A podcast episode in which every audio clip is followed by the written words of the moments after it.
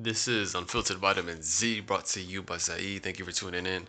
Um, if you have noticed the lack of enthusiasm in my voice as much as uh, in comparison to previous episodes, because I'm tired. It's 2 a.m.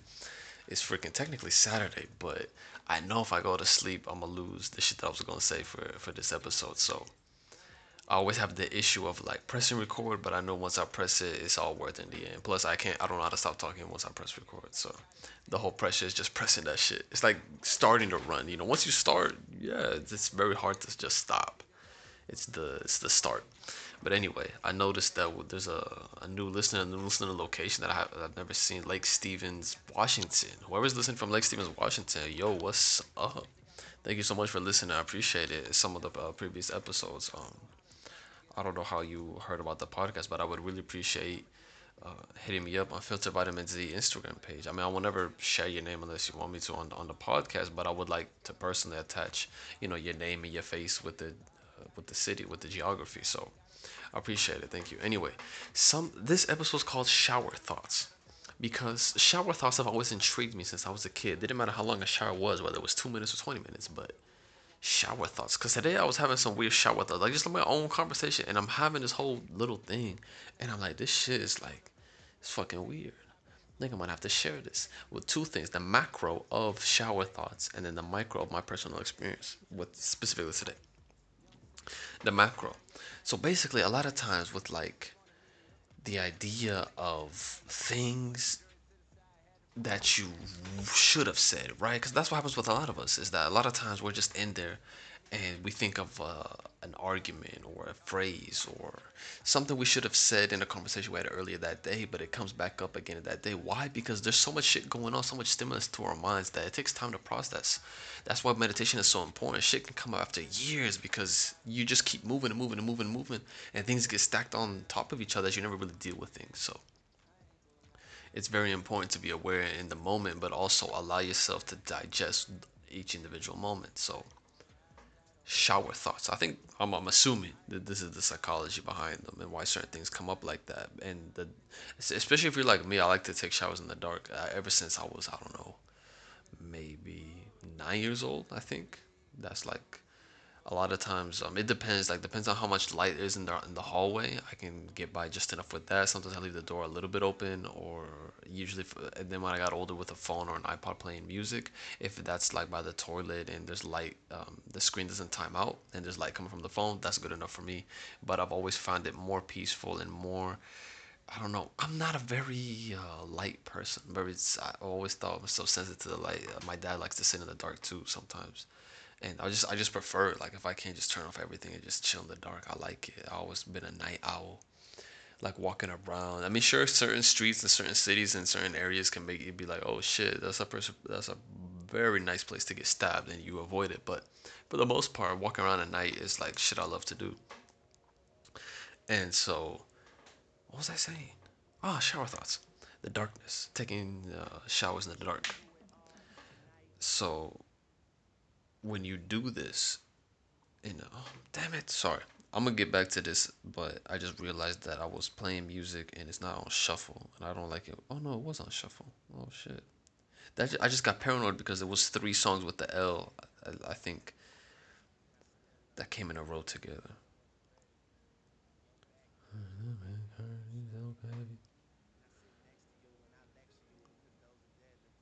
Anyway, as I was saying with the whole shower thought situation. So it takes a lot of time to digest a lot of these moments, a lot of shit that happens in our lives. And showers our way to cope with that. It's not just the cleaning, but it's it's the cleansing. That's why like imagine how imagine being homeless, you know what I'm saying? Like okay, we can have an argument about welfare and poverty and you know self discipline and responsibility for mistakes or um, eager to work, whatever the case is. But just imagine just not having a place, not being able to cut your hair, not being able to basic hygiene and showers for days and days and days and days and days and days. That's that's that's fucking crazy. You know what I'm saying? That's like a huge luxury. Motherfuckers be taking like 10, 15 minute showers, which is like really long. For some people, that's conservative, but that's actually like super long. If you think about that, just by minimizing like a couple minutes of your shower could save hella water. And yeah. So anyway, a lot of times with these shower thoughts, it just makes you think different certain weird things. Like like what was I gonna say? Certain things that you didn't say in the conversation. Why didn't you say that shit? Was it inappropriate? Was it something that would have triggered the other person? Like why didn't you say this shit at that moment in time? You know what I'm saying? Why are we constantly putting on these different filters and then waiting moments later like, oh shit, that's the shit I should have said. I should have said that to that person. No, I should have done this. I should have said that instead. And we don't do it in the moment in time. And it's like, oh fuck. Now I can't go back to that time.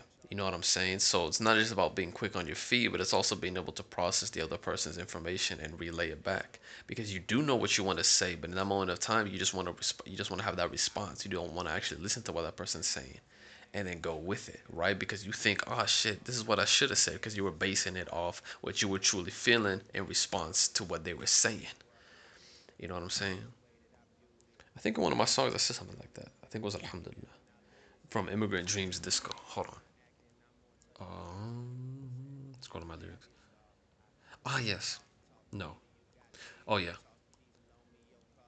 Yeah, I explained this in the in a couple episodes back. Mama always asked me why I was chatting so fast. I guess from some hidden security. I always spoke so quick, like I was being chased, just getting in and out before anyone had time to judge me for what I was really trying to say. Most people anyway just listen to what they want to reply, not what you're saying in the moment of time. So what difference does it make?